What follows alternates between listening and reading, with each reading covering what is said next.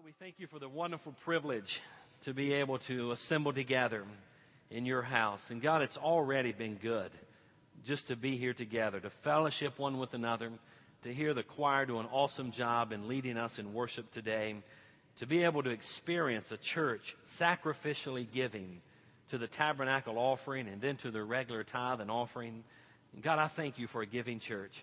And thank you for a church that has a desire to, to continue to grow. And God, we've been about at this for about 10 years or so now, and we've had our, our bumps, our knocks, our bruises, our ups and our downs. But God, thank you for a church family that still remains faithful. And I pray, God, you continue to bless. And uh, Father, I pray now that you would help us in our time together to worship you, uh, to focus on you, God, to, to hear what your word has to say to all of our hearts and our minds and help us to be receptive. Speak to hearts today. In Jesus' name we pray. Amen. If you have your Bibles in 1 Peter chapter number 2, in verse 13 down through verse number 17 is going to be our text. Now, this was the text verse that we had in our, our D6 classes, and you've already uh, probably unpacked this pretty well in your classes together. But this week, we're talking about submission. That's the new theme that we're introducing this week. It's the family theme that we're going to be studying. And the goal this week is to understand and practice biblical submission. To understand and practice. Now, number one, a lot of people don't have a biblical understanding of submission. And that's why I think there's a lot of folks that aren't even practicing a lifestyle of submitting or submission. But that's our purpose and that's our goal this week as we are studying together Monday through Friday as we're going through our devotion time and we're reading all the scripture. We're focusing on the topic of submission and the goal is that we have a better understanding of what the Bible has to say about submission and then that we put it into practice and we really start living it out. This week in our studies, you're going to be studying and you're going to be learning how that humble submission is a cross-like attitude uh, that we're going to be whenever we submit to the Lord. That's the attitude of the Lord Jesus Christ. He lived a life for us that we are to pattern our life after, and He certainly was submissive to God the Father, and that's the attitude that we're to have. The second thing you're going to learn this week is that when I serve my employer, I am serving the Lord Jesus Christ. And we are to serve our employers as we are serving the Lord Jesus Christ. And you're going to unpack and learn more about that this week. The third thing we're going to discover is that we are to be praying for our nation's leaders and that that is our duty as a Christian, that we are to be praying for our country. We're to be praying for our leaders. We're to be praying for those individu- individuals that have authority over us in our life. We're to be lifting them up in prayer. You're also going to study this week how, how uh, disciples are servants and not necessarily servers how we are servants and not necessarily servers.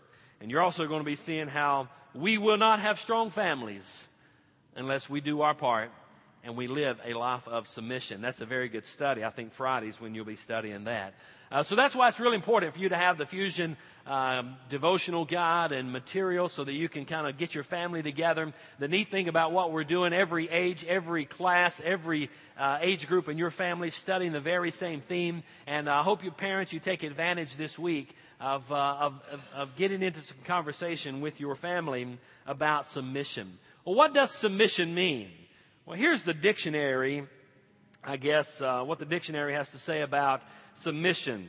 It says that submission is the action or fact of accepting or yielding to a superior force or to the will or authority of another person. Now that's what the dictionary has to say about submission. But as we read our text, and I'm not going to go back and read the entire text, but it says in verse number 13 that we are to submit to every human institution because of the Lord.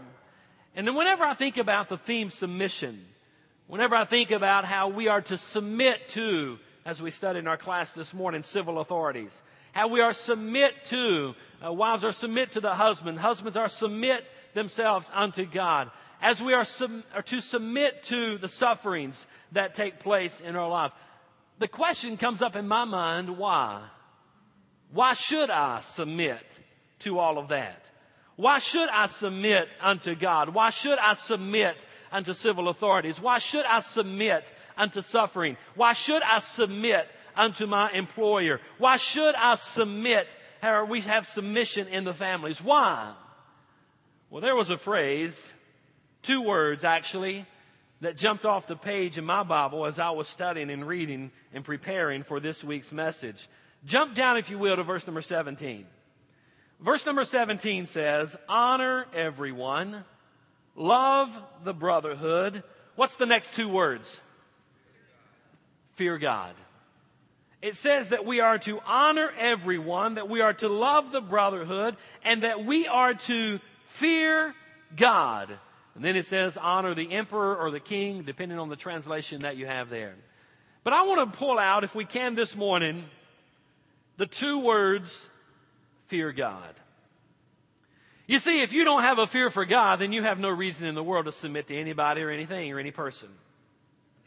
Submission's going to come whenever we realize that there is someone that is sovereign. Submission is going to come when we realize that there is someone in authority. Submission is going to come when we realize there is a supreme being that rules and manages the entire world. And when we fear Him. I want to talk this morning on the subject living in the fear of the Lord or living in the fear of God. Now the subject that I'm going to talk about is not very popular in our world today.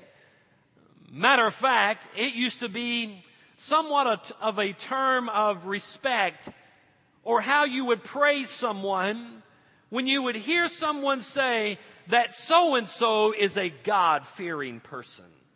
Do you remember that term? I remember hearing that all the time growing up. So and so is a God fearing person. We don't hear that a lot in our day anymore, do we? That's not a term probably that most teenagers that are in here this morning have probably heard a whole lot. We've gotten away from that. Why? Because unfortunately, we're living in a culture, in a society, in a world, in a country that really doesn't have a lot of fear of God. So it's not a term of praise or, or to, to esteem someone whenever we say they are a God fearing person. But this morning I want to preach on that topic. What does it mean to live in the fear of God? if we're going to live out submission in our life, if we're going to submit, as we're going to study all week long in all these different areas, then friends, listen, you'll never do that until you have a biblical understanding of what living in the fear of God is all about and what it means. So as we start this study this morning, notice it's 11 13. I probably started the message at 10 after. Will you give me a little grace right there? So give me about 25 minutes of your time and then I'll be done. And I want to talk to you a little bit about what it means by living in the fear of God. What really does that mean? Well, where we're we going to go for a definition of the fear of God? The best place to go is to God's Word. So let's turn in your Bibles, if you will, please, to Psalm 33. Psalm 33 and verse number 8 as I talk about defining the fear of God. Now, all the other references I believe I have in your notes. You have them there. They'll be on the screen for you as well. The references, not necessarily the scripture. But in Psalm 33 in verse number 8, the Bible says this, Let the whole earth tremble before the Lord. Let all the inhabitants of the world stand in awe of him. How does the psalmist define being in the fear or living in the fear of God or the fear of the Lord? He defines it by standing in awe of Him. Here's what I want you to write down in your notes. Having the fear of God in my life just simply means this, that I have an awesome reverence for God. The fear of God means having an awesome reverence for Him. I'm standing in awe of who He is. Now understand me. I don't know how you were raised. I don't know what type of a father that you had. But a lot of people in their own lives look at how they were raised, they look at their father, and sometimes they say, boy, however my father treated me must be how God treats everybody. And they take that fatherly, that earthly fatherly view that they have of who God is or who their father is, and they apply that to who God is. Now, I don't know what kind of a dad you had, and, and I don't need to know. But you may have had a dad that, boy, when he came home, you better go hide. I don't know. But I want you to know that living or having a fear of God does not mean that we are afraid of Him. That's what I want you to understand. It doesn't mean that we tremble when He shows up. It doesn't mean that we're scared to be in His presence. It doesn't necessarily mean we're afraid of how He's going to treat us. Now understand there's some consequences and there are judgments. God is a God of love, but He's also a God of wrath. But although I know all about God's judgments and I know all about His wrath and I've studied all of those in the Bible, I still don't stand afraid in front of God, afraid of Him. I stand there in awe of Him. I stand there in reverence of Him. I stand there, wow, what a God. Guys, that's what it means to have the fear of God on your life.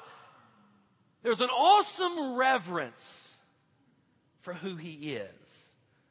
And a lot of times we have this, this mental picture that God is in heaven with His bullwhip and He's whipping us into submission. Unfortunately, I've heard preaching like that. Unfortunately, I've heard teaching like that. But that's not our God. Can he whoop out the bullwhip and give you a Holy Ghost whipping? Sure, he can if he chooses to. But the fear that we should have of him is that of awesome reverence for who he is, awesome respect. We should, we should have awesome reverence for his greatness. We should have awesome reverence for his infinite knowledge. We, we should have awesome reverence for his power. We should have awesome reverence for his complete sovereignty. We should have awesome reverence for his holiness. We should have awesome reverence for his justice. We should have awesome reverence for his goodness. Listen, it's God, the creator of the universe, the one who spoke this world into existence. Let there be light and there was light. And he flung the stars into the sky. And the psalm, the Bible tells us that he knows every star by name. He knows every sparrow when it falls. What an awesome God. Now, I'll tell you what, I can't understand all that. I can't comprehend all of that. And I was witnessing to an old boy back in Western North Carolina years ago that was struggling with that. And he was saying, I just can't understand everything about God. My reply to him was that he is omniscient, he is omnipotent, he is sovereign. How in the world could an omniscient God pour all of his knowledge and all of his wisdom and all of his, all of his understanding, and this is what I told the guy, into a peanut brain like yours? That's what, we are on pretty good terms, so I can talk to him like that. Listen, I don't want a God that, that I've got everything figured out what He does and how He's going to act and react and what He's going to do. Listen, I don't want a God that I've got to take off the shelf and dust. I don't want a God that I've got to put the pieces back together when it's broken. I don't want a God like that. Do you? I want a God that's going to pick me up when I'm broken and put my pieces back together. I want a God that's going to dust me off when I'm down and out and I'm discouraged and I need someone to take care of me. That's the God. I don't have to know everything about Him. But the psalmist defines God as simply standing in awe of Him, defining the fear of the Lord. Here's what we need to understand. When we are compared to Him, we are absolutely nothing. That's what we need to understand. And if we have that biblical mindset that really we are nothing in His presence, He is God. And we have this reverential awe of Him this awesome reverence of who He is. That's simply what it means to live in the fear of God. Now, I'm not going to be able to unpack everything I have in my notes for you in defining the fear of the Lord. That's probably a whole message or a series of messages in itself. But let me give you one more. In Malachi chapter 1 in verse number 6, the Bible says this A son honors his father, and a servant his master. And the Lord is saying, But if I am a father, where is my honor? And if I am a master, where is your fear of me? Says the Lord of hosts to your priest who despise my name, yet you ask, How have we despised you? In this particular passage of Scripture, the Lord gives really two different earthly examples of what it is to fear Him. As a child honors their father, as a servant is to respect their master. So honor and respect comes from recognizing that God is in control, that He is sovereign, that He has the authority. Boy, there's so much more I'd like to share with you about how the Bible defines standing in the fear of God and in awesome reverence of who He is. Matter of fact, in Luke chapter 12, verse 4 through 5, the Bible says, And I say to you, this is the Lord, my friends, don't fear those who can kill the body, and after that can do nothing more. But I will show you the one to fear. Fear him who has authority to throw people into hell after death. Yes, I say to you, this is the one to fear. You know what it's saying there? Don't necessarily fear the one that's able to just to take your life. Fear the one that has your soul in his hand and can make a determination where it's going to spend in eternity, either in heaven or in hell. We need to fear someone like that. Have an awesome reverence for an individual like that, and that person is God.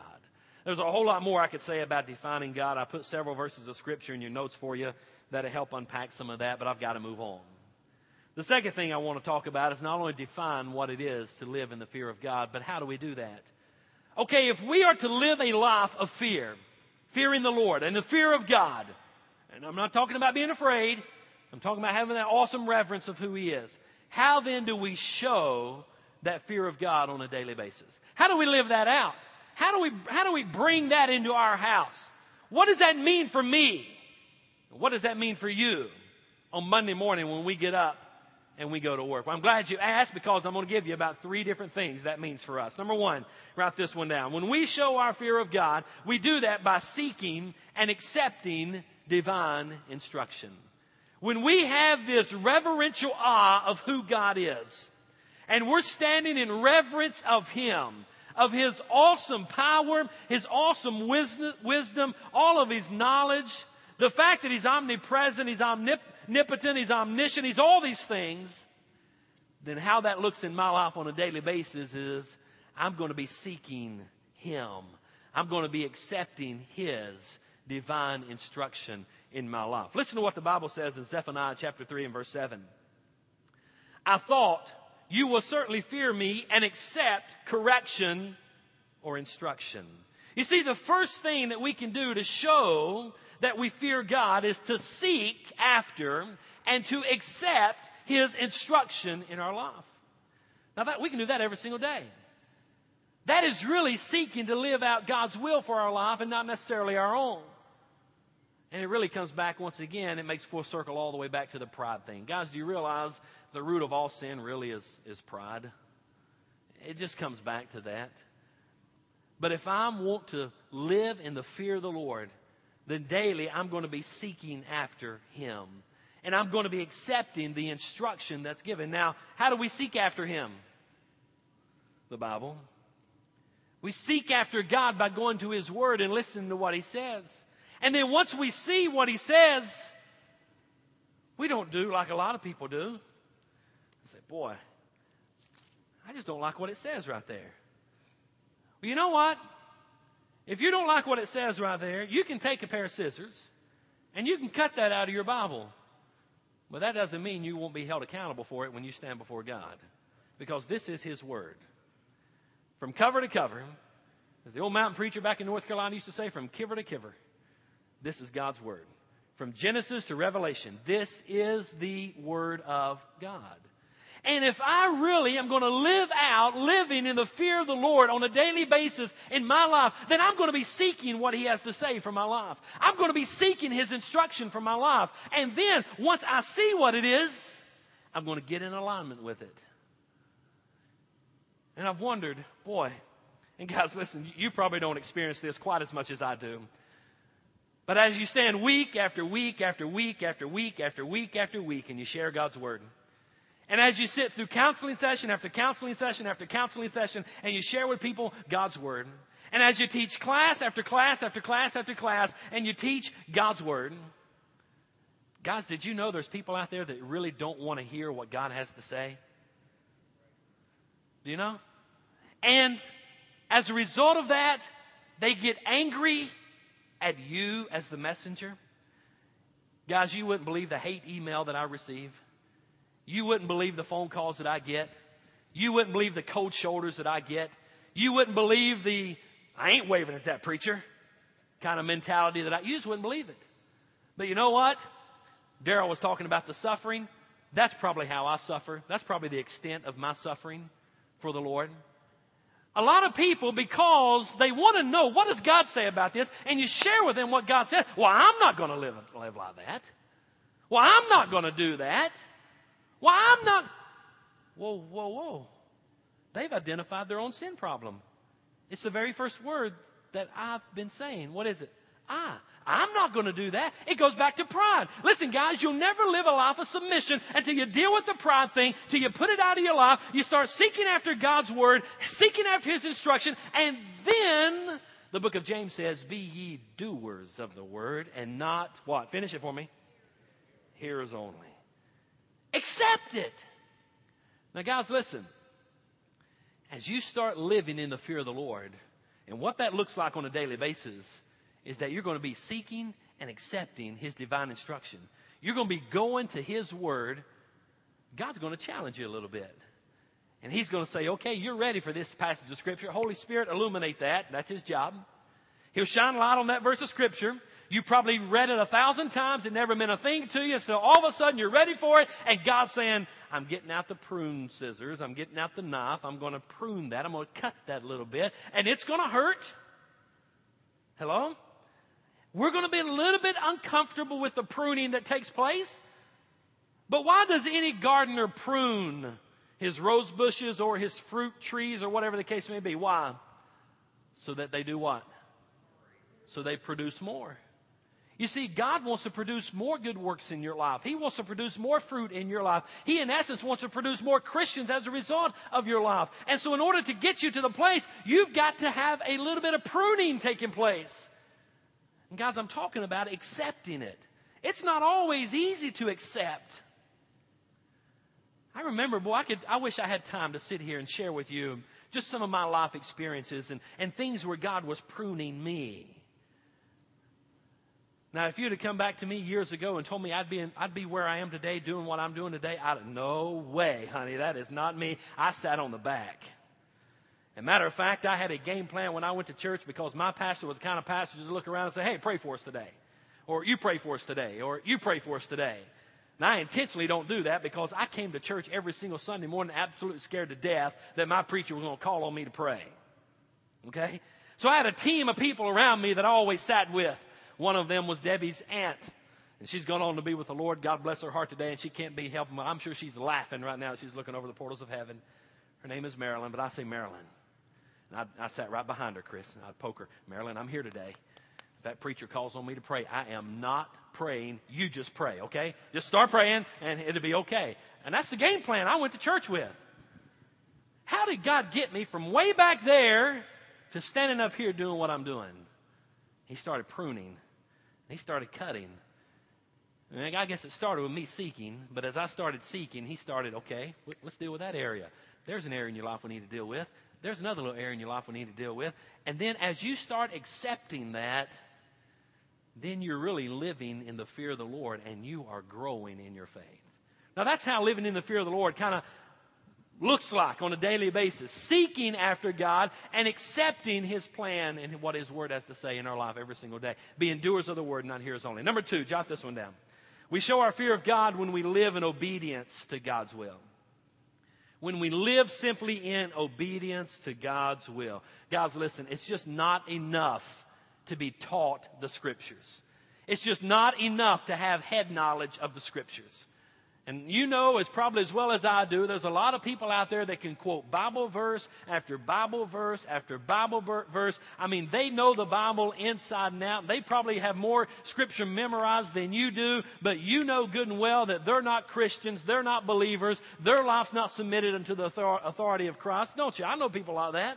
Matter of fact, the first person that comes to my mind is the devil himself.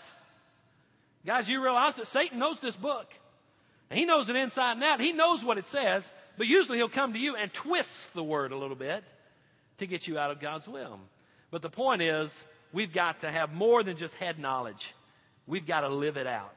And we've got to be obedient in living out God's will for our life. Deuteronomy 5:29 says this, "If only they had such a heart to fear me and keep all my commands, so that they and their children would prosper forever." Oh, may that never be said of you that was said to the children of Israel, God said, Oh, if, if only.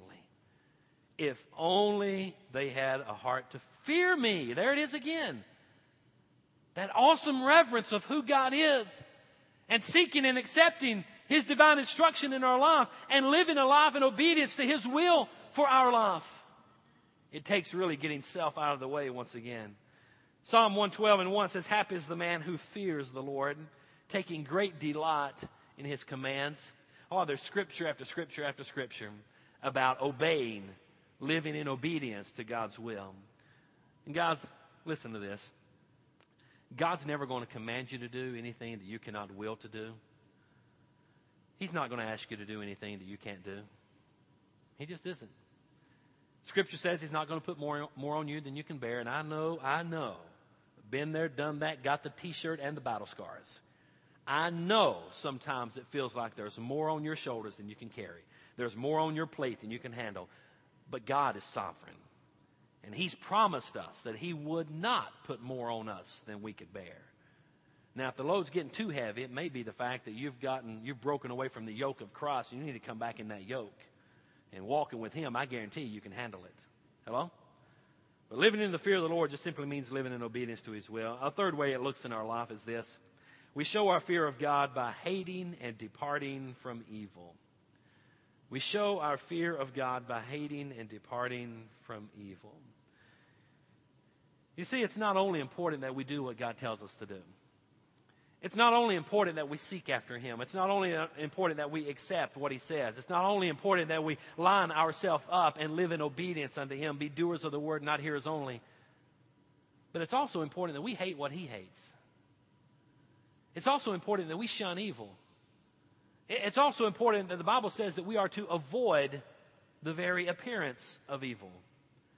You see, there's some things that we should hate. Hello? There's some things that we should hate. And those things are evil things, sinful things. We should hate those things. And we should completely get away from it hating and departing evil. If we're going to live in the fear of God, we can't play around with sin, guys. And you know what?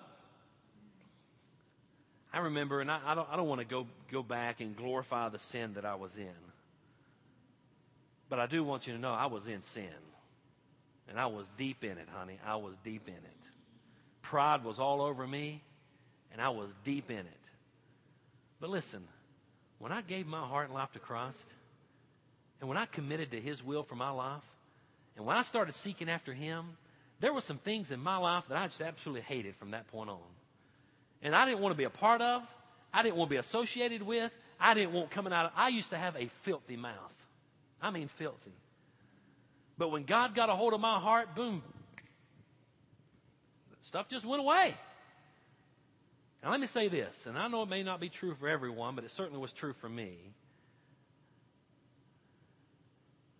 If there's some sin that we're struggling to drop out of our life, it may be that we still have a little bit of a love affair with it. Maybe behind the scenes, secretly, we're still hanging around, dibble dabbling in that thing. We don't really hate it. We've certainly not departed from it. But we still have, now, nobody at church knows it, man. I clean up pretty good on Sunday. Here we are. Oh, how I love Jesus.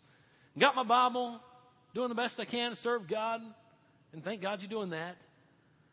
But I wonder secretly in your life, And that little sin, that you're saying, oh, please, please pray for me. Help me to get over that. I want to, do you hate it? Do you really hate that sin? If you really hate it like God hates it, by the way, it's that sin that put God's Son on the cross. Never forget the passion of the cross. Keep that visual, that, that image in your mind all the time. It's that sin that put him on the cross. If you hate it enough, you'll depart from it. You'll get away from it. And you'll be able to set it down. Listen, I don't care if it's alcohol. I don't care if it's foul mouth, language. And that's the two things it was for me, was alcohol and language. And boy, when I said, God, I am going with you, boom. My desire for those things was gone.